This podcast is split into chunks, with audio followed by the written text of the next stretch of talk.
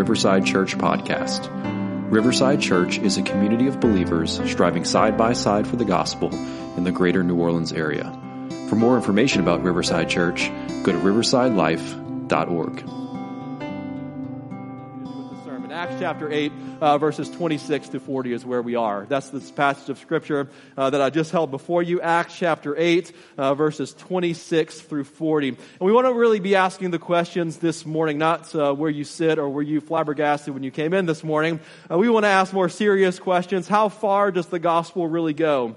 And how's the gospel going to get there? What is the means? What is the method? And how far does the gospel really go. And you realize that questions like this have several directions. How far does the gospel go? Are we talking geography? Are we talking places? Are we talking people? The answer is yes. How, how is it going to get there? Is it the work of the Spirit? Is it the work of the saints? And we're going to see the answer to that is also both yes. And maybe there's another question in all of this that we'll see at the end of Acts, uh, Acts chapter 8 is how does the gospel go? Uh, does the gospel move better or more effectively when it goes to the masses in cities or when it goes one by one to people in ordinary places, desert places on otherwise ordinary days? And I think we'll see the question, the answer to that question is both yes and yes. So far in Acts, we have seen the gospel spread with great power, and we've seen the gospel spread with great consequence. We've seen entire cities that were impacted rather quickly, often on a single day, when thousands of people would come to faith in Jesus Christ. Even some priests who became obedient to the gospel, often after a single sermon.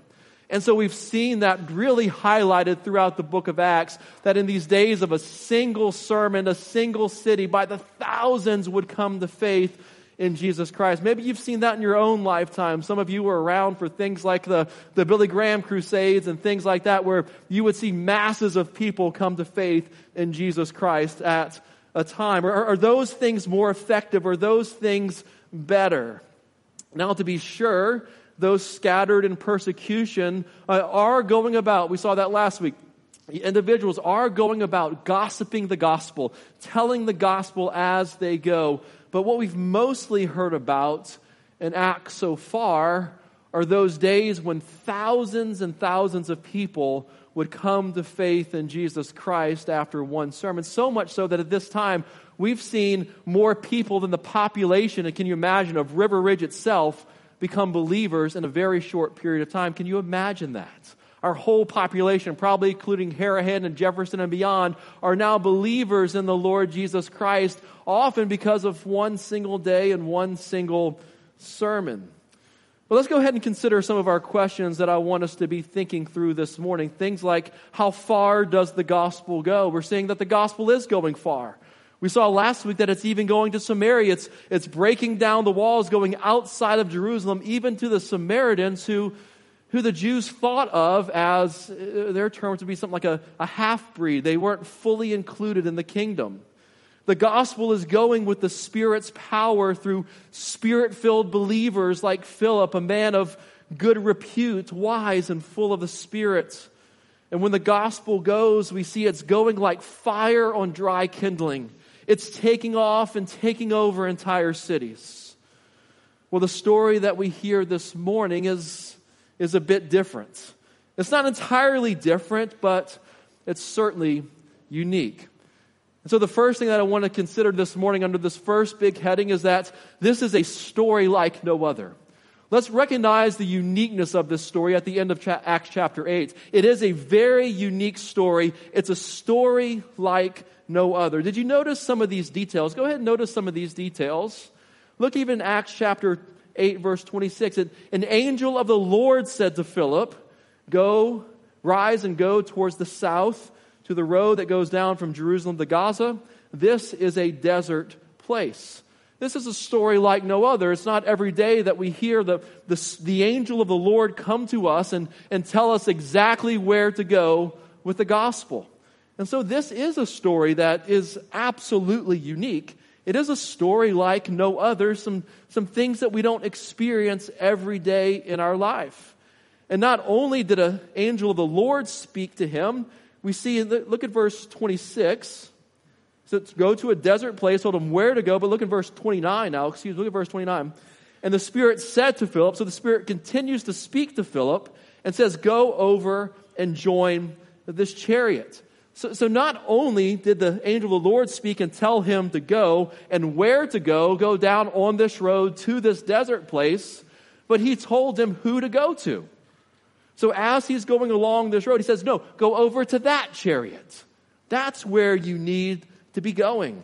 It's probably not every day that we experience something exactly like this. So, so this is a story like no other. Notice some other details about this story that makes it a story that's like no other.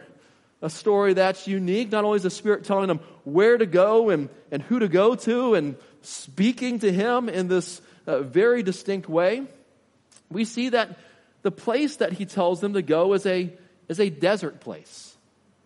So far, we've seen the apostles. Philip's not an apostle. He was one of the seven that was set aside, but he's a man of good repute, filled with the Holy Spirit and full of wisdom, and God's using him in wonderful ways. Go to a desert place, not, not, not a city of Jerusalem on a feast day like Pentecost, uh, not, not Samaria and, and to the synagogue and, and places where you'll know that people will be gathered, but go to this common place, this quiet place along this road, this desert place, not a populated city. And th- notice something else about this story that makes it a story like no other. I don't know about you, but when I go about my, my daily life and I find people to talk to and maybe share the gospel with, it's, it's not often that they are teed up like this. You know what I mean by teed up? Like someone throws you the big fat softball and you've really got to be bad to miss it. Like it, it's sitting up there nicely, and, and you got to do some work to mess it up.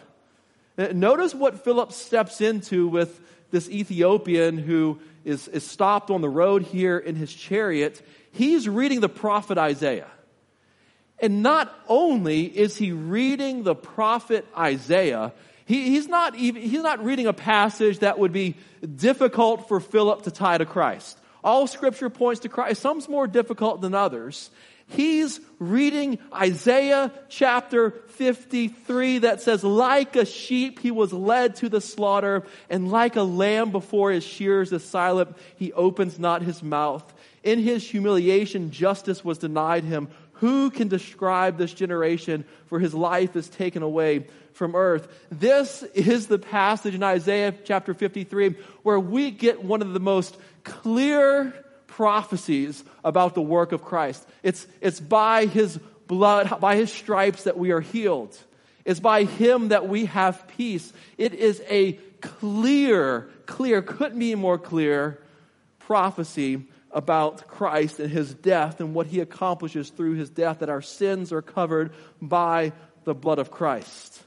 I don't know about you, but it's not very often that I run across people in the grocery store or the coffee shop or wherever it might be that they are reading Isaiah chapter 53 and they say, Please tell me who this Christ is. Have you experienced that before? Probably not. It's a unique day, a, a day like no other for sure. It's very unique. And not only that, but in this desert place, it was almost like the Spirit had divinely prepared this moment. Not only is he reading the prophet Isaiah, but he reads, Philip explains, and this Ethiopian believes. And as we've seen through the book of Acts, as people believe, what shall we do? Repent and be baptized. One of the, the first things new believers do as they, they go public with their faith is, is to do that by proclaiming that through believers' baptism. And so this Ethiopian eunuch believes, and what you know, there's some water. What's stopping me right now? I've believed upon the Lord Jesus Christ. I've repented of my sins. I absolutely know I'm following Christ. There's water waiting for him to be baptized. And Philip goes down with the water with him and he baptized him. And not only that, you see how this interaction ends. The Spirit takes him away. It's almost like this Elijah moment or this Enoch moment where there Philip was, and all of a sudden the eunuch saw him no more. It seems to be in this very supernatural way that the Spirit takes him to this other place. This was a unique moment, no doubt. And some of these details, perhaps we don't experience in our, our daily lives. I don't know about you, but I've never been, I hope the Lord doesn't do this right now. Uh, the Spirit takes me away to another place and you see me no more. And I wind up somewhere else. You probably have never experienced that. And so this is a unique moment, no doubt. A moment if you or me experienced, we probably could not mess it up if we tried. And you ever have moments like the ones where you think, praise God, everything happened the way it did because I would have messed it up if it happened any other way? This is what Philip is experiencing. And this is the day like no other. Well, on the flip side of this, and the other big heading that I want you to think, yes, this, and you've seen through the details of the story that, that absolutely that this is a day, a very unique day like no other. The second thing that I want you to see this morning is this is a story like every other. In the uniqueness of this story, I, I really believe that that we see something in our, in our own lives. We have some commands. We have some takeaways. We have some truths that we see happen in this story that make us realize that our days maybe should and ought to look something like this. So while this story is unique, I want to suggest that it shouldn't strike us as too unusual as we answer the questions how does the gospel go? By what means does the gospel go? Where does the gospel go? How far does the gospel go? So, what's the point to this story? I love how one pastor explains it. He says, Why does Luke include it in the book of Acts? These are questions we ask about every passage of Scripture. What does he want us to get out of this inspired story? For Paul says all scripture is inspired by God and is profitable for teaching, for reproof, for correction, for training in righteousness, that the man of God may be complete, equipped for every good work. So, so even this passage equips us for every good work. How so? The, the story, he goes on to say, of Philip and the Ethiopian eunuch teaches us, as Pastor says, and I agree with this, one, one of the ways God uses to evangelize the world. He says one of the ways God uses, because it's clear from the book of Acts that a lot of evangelism was done without an angel of the Lord having to tell Christians to go and do it. We've already been told through the Great Commission to go and go about gossiping the gospel, go about preaching the word. It's what one does if one loves Jesus and loves people. You tell the good news. Jesus already gave us that command in the Great Commission, so you don't have to have an angel of the Lord to tell you to do it, even, even more, any more than you need an angel of the Lord to tell you not to do it. But on the other hand, we may be in danger of making another mistake, namely thinking that we can do all God wants to be done by simply evangelizing according to our own planning. And, and here's what he's saying, which I think helps us out so much. That, that, that evangelism and going about sharing the gospel doesn't just, just happen in, in pre planned moments like this or, or, or pre planned moments like going to a synagogue as they were preaching the gospel or going to Samaria or, or things like that. Absolutely, it happens in those moments. It happens on Sunday mornings. It, it happens uh, back in the day at revival meetings and things like that. These, these big meetings where the gospel is, is shared in mass. It happens at places like, like RA Congress that we just came back from, where, where one of the men uh, shared the gospel with the kids that were there. Certainly, there are those planned times of, of sharing the gospel.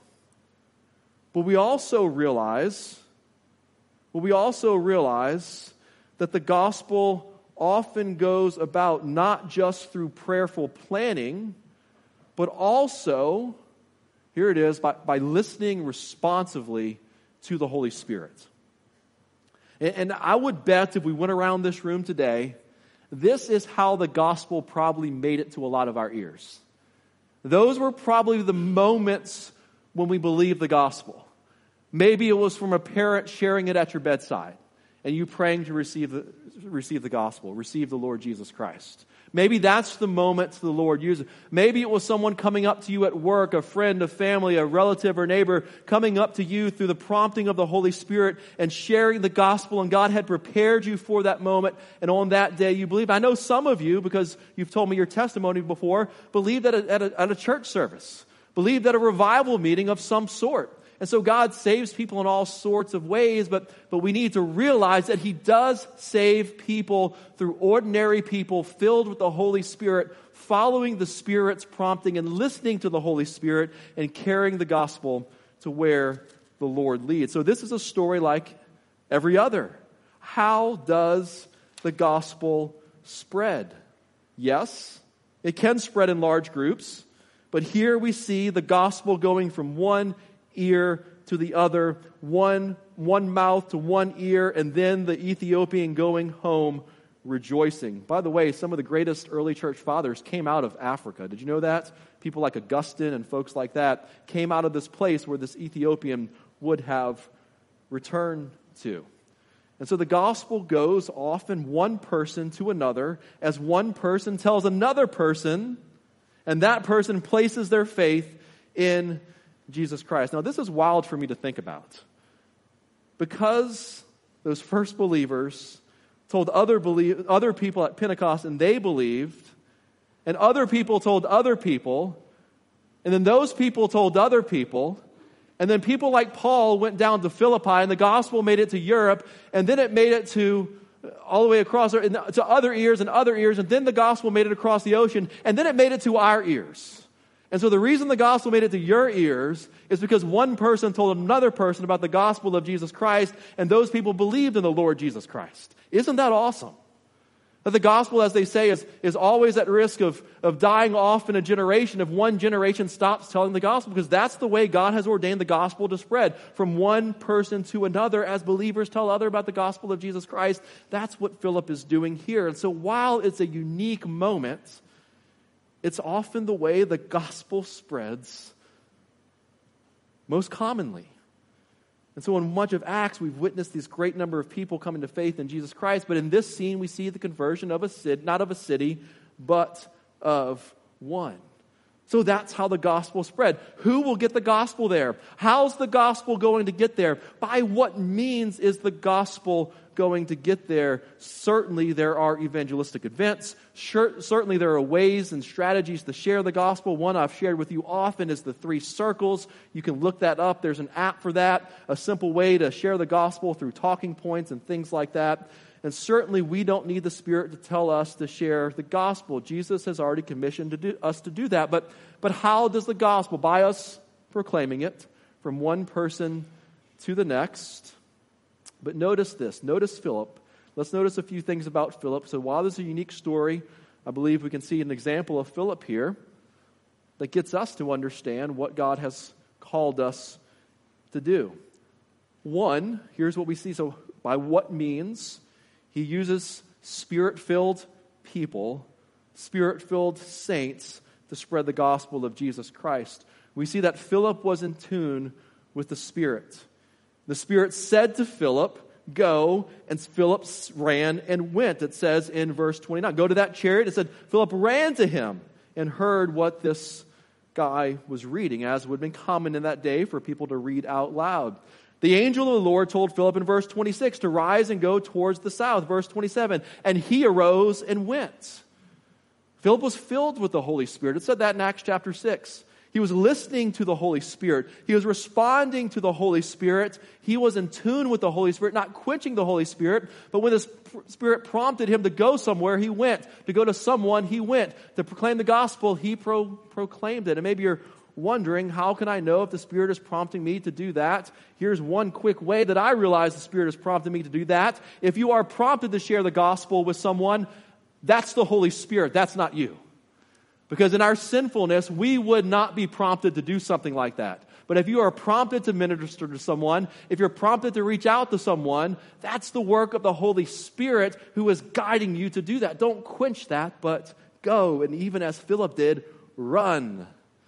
Philip was in tune with the Holy Spirit. So, by what means does the gospel go? Spirit filled saints who are filled with the Spirit, in tune with the Spirit. I think there's something else implied here that we see throughout Philip's life. We, we see that in Acts chapter 6 and, and 7 as Philip's introduced to us, in Acts chapter 8, that Philip had a heart for people. I really believe Philip had a heart for people. That's one of the reasons he was set aside in Acts chapter 6, because the widows were being neglected. And as they're going through these men in the church who to set aside of good repute, filled with the Spirit, and, and very wise people, likely they did not, this argument from silence a little bit, likely they did not set aside people who did not love people, or did not care about the outcast, or did not care about the hurting. Philip was in tune with the Spirit, and Philip loved people. He had a heart for people.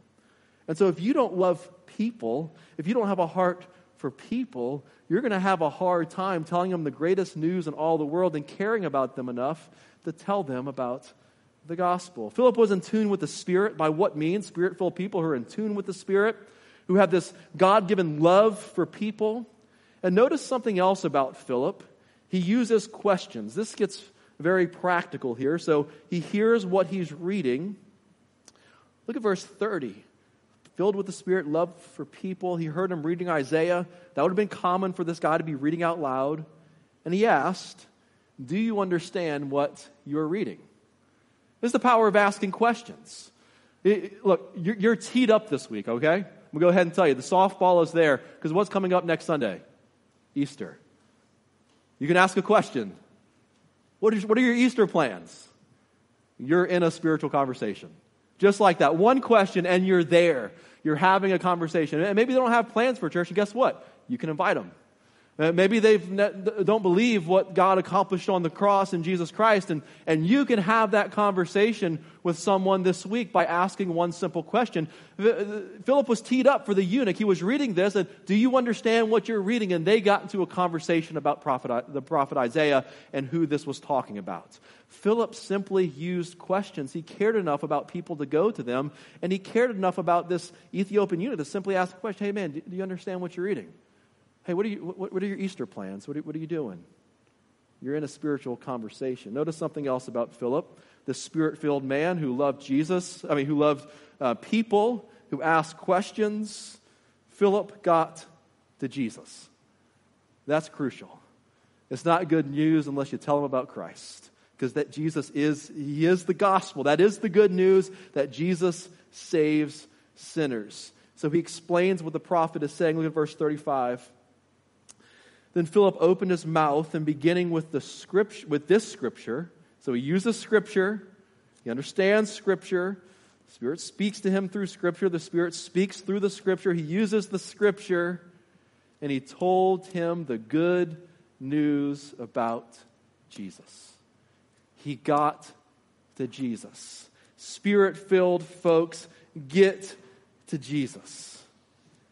Saints filled with the Spirit. But don't miss the gospel spreads by what means through you and I, spirit filled people who have believed on the Lord Jesus Christ, who have been sealed with the Spirit, but you're not doing it on your own. Not by might, not by power, not by slick presentations, not by falling into these teed up situations all the time, not by your own thoughts or by your own slickness or your own way to powerfully share the gospel. All those are wonderful. Not by power, not by might, but by my spirit, declares the Lord. So, how does the gospel go forth? It goes through spirit filled people, but it goes through spirit filled people. It's the spirit that directed Philip here. It's the Spirit that was preparing a divinely appointed meeting between Philip and this Ethiopian eunuch. You have to start asking the question who's the Spirit preparing for a conversation today? And where will the Spirit lead me in that path that God has ordained me to walk in? The Spirit was preparing for this meeting in this desert place with this Ethiopian eunuch. And in case you're wondering, is this the Spirit's leading? They were in a desert place. They probably should not have met here, but they did because the Spirit was doing it. And the Spirit was not only preparing this moment, the Spirit was preparing that person. This Ethiopian had gone to Jerusalem to worship. He was a God fearing man, but had not yet believed in Christ. This Ethiopian eunuch somehow ended up with a copy of the, which most people would not have that at the time, had a copy of the prophet Isaiah. And he wasn't opened up to some kind of crazy passage that was difficult to understand. He was opened up to Isaiah chapter 53. This was a prepared moment by, a, with a prepared person, all done by the Holy Spirit. Follow the Spirit's lead. See where he prompts you, see where he leads you, and as he does, get the conversation to Jesus. How far does the gospel go? That's the last question I want to ask. How far does the gospel go? Something that's becoming clearer and clearer as we go through the book of Acts. The Great Commission is being fulfilled by the power of the Spirit. First to Jerusalem, to Judea, Samaria, and to the ends of the world. A place like Ethiopia in those times would be considered the ends of the world. Uh, by the way, the prophet Isaiah often used uh, the, the, name C U S H. You'll see, you can search that if you ever look at the, the, the prophet Isaiah. And that was the place that, in this time, they would know as Ethiopia. And there were prophecies like this that the uh, this Isaiah chapter 11 verse 11 that the gospel would go to places like Cush and all those far off places would believe in the gospel of Jesus Christ. So not only does he get to Christ, but he sees that fulfilled in his midst because he's the Ethiopian and the gospel is going to the ends of the world through this man, through this Ethiopian who Philip met in this desert place. So how far will the gospel go? It's wherever he takes us and he will take us to the ends of the world. That's good news. Share the gospel with whoever Lord puts in your path. And who knows whether, whether he'll take, where he'll take them and where he'll take you. Not only does this gospel go to all places, this gospel goes to all people. Let me say something else about this Ethiopian that he likely felt like an outcast. Even though he was of great importance, he was like the secretary of the treasury or something. He was in charge of the money. Important dude. Had a lot of money, had a lot of resources, had a lot of prominence. But even someone like him, according to Jewish law, would not be able to go into the temple at all. Maybe some synagogues, not even to the Gentiles, because he was a eunuch, and Deuteronomy says that they can't even go into the temple. They were considered to be an outcast. But something we've seen in Acts so far is that the gospel goes to the rich. We even see that with Lydia, the poor, the religious, even people like the magician Simon, even though it seems like he didn't believe, the gospel still goes to them. The Jew, the Gentile, it goes not only to all places and far off places, the gospel goes to far off people. People who are considered outcast. Here's the good news of the gospel of Jesus Christ that there is not one who is too good for the gospel. And there is not one who is too bad that the gospel cannot save. Derek Thomas remarks in his commentary on this passage. He says there is much evidence to suggest that men like this Ethiopian became eunuchs in order to acquire prestigious positions. And some may relate. Maybe you're spending your life trying to elevate yourself in order to find prestige and worth and, and value, whether through morality or working your way up the ladder of whatever it might be. You're trying to make something of yourself through this prestigious position, and you're willing to make all of these sacrifices in order to achieve this position. If I could only be good enough, but even this one who is high up is not too good and absolutely needs the gospel. And maybe that's you this morning that you've been trying to earn your way to prestige, to position, or whatever else. And the truth is, is that you don't need to just add Jesus to your life or need to add worship to your life. You need a whole new life.